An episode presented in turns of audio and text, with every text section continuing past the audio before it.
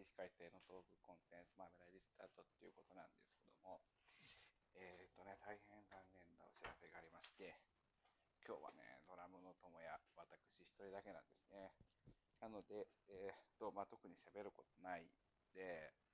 日課のね、プランク最近やってるんで、プランク、今回、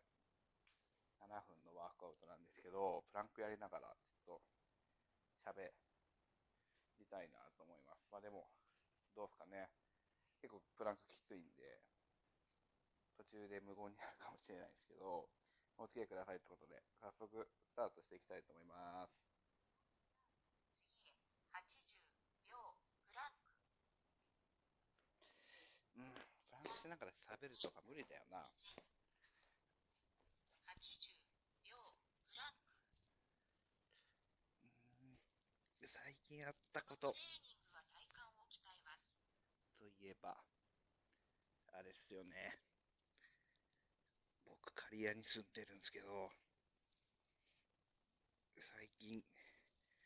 イトーヨーカドーがちょっと前に潰れて、バローになったんですよね。で、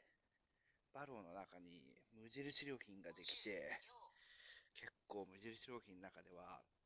でかい方の無印良品だと思うんですけど、無印ってなんか一時話題になったけど、なんかオリジナルの BGM 集があって、結構、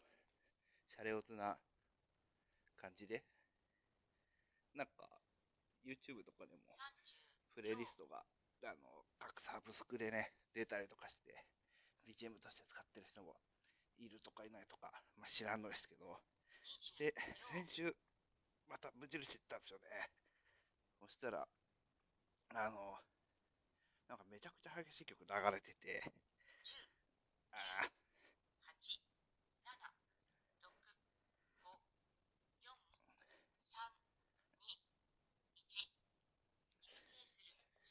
でね、めっちゃ激しくて、メラジで聞いてもらってる人は知ってると思うんですけど、多分、バンドメンバーの中では僕が一番メタルとか好きなんですよね。で、本当にね、日本のゴリゴリのメタルコアとかすごい流れて、で、おかしいじゃん、みたいな。めっちゃかっこよくて、で、調べてみたんですよね。携帯とかで曲検索できるじゃないですか。これで検索したら、ペールダスクっていう日本のメタルコアバンドの2017年の曲だったかな。アワーウェイズだったかな。そんな曲だったんですよ。で、ペールダスクって最近も全然勢いあるバンドなんですけど、2020年ぐらいから、めちゃくちゃ電子音とかも使われてて、結構斬新なスタイルで、クロスフェイズとかともまた違くて、なんかシュワシュワチュピチュピ言いながらめっちゃ激しいみたいな。それでめっちゃ好きなんですけど、2017年ぐらいのペールダスクって、電子音とかが少ないんですよね、割合が。使われてるっちゃ使われてるけど、効果的に使われてて、その時からなんかこう、なんとか片鱗はあるんですけど、どちらかというと、おしゃれな感じはあんまないっていうか、かなり男が前に出てる感じで、すごくかっこよかったんですよね。ただその、無印良品の BGM に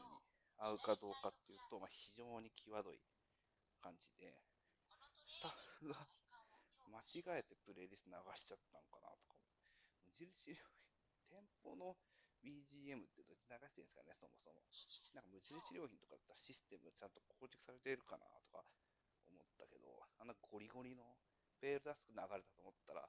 次の曲くらいで普通にコールドレインとか流れ出して、おかしいやんみたいな。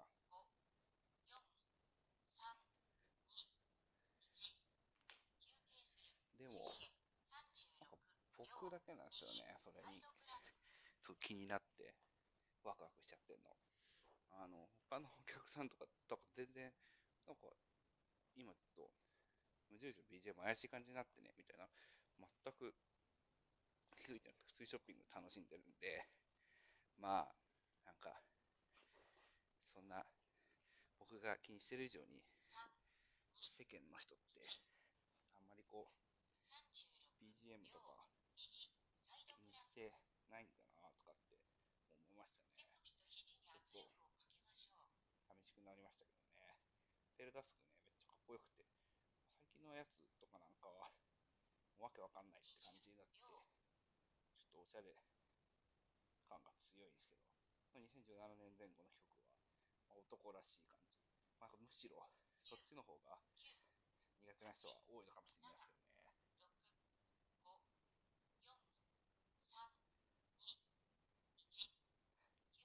着々とね、フラッグの方も進んできて、もう今結構汗だくなんですけど、喋りながらやってると思ってるタイルって、これ結構一人でもこもことやるのって筋トレもそうですけど辛いじゃないですか。で、なんかこんなね、31歳かものおっさんの母ゆ声聞きながら、母ゆ声と興味のないメタルコアバンドの話を聞きながらラジオ、ね、貴重な時間10分程度お借りしてしまうっていう、まあ、申し訳ない気持ちでいっぱいではありますが、まあ、マット少々ね、お付き合いくださいということで、今日で何日だろう、ちょっとわかんないけど、もうすぐ僕の大好きなね、スリップノットってバンドの新しいアルバムが発売されますよと。で、リードで2曲ぐらいシングルで聴けるんですけど、そのままかっこいいですよ、すごい。うん、すごい良かったですね。ドラマーがね、2枚前ぐらいのアルバムから変わって、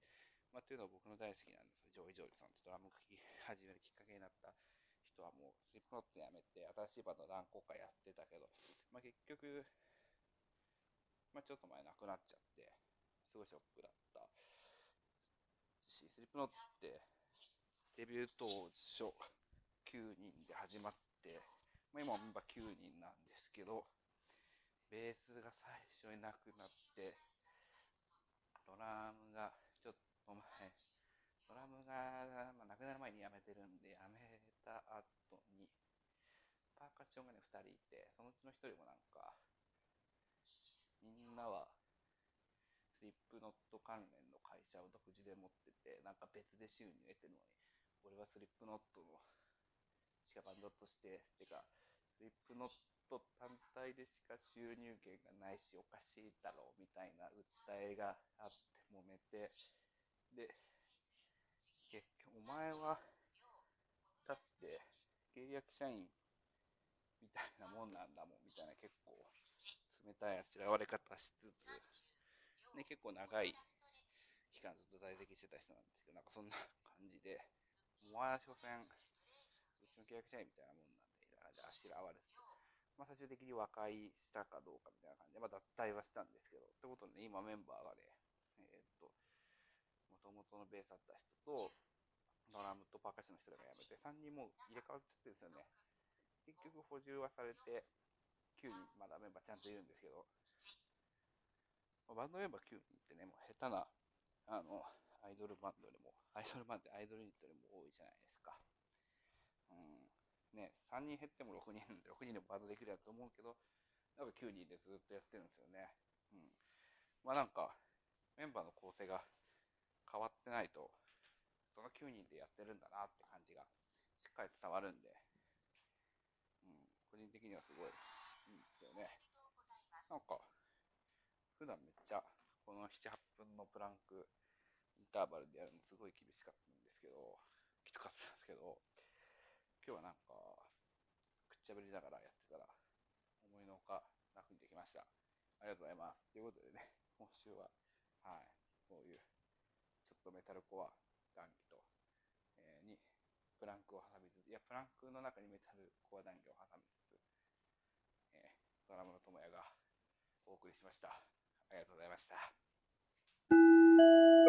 た。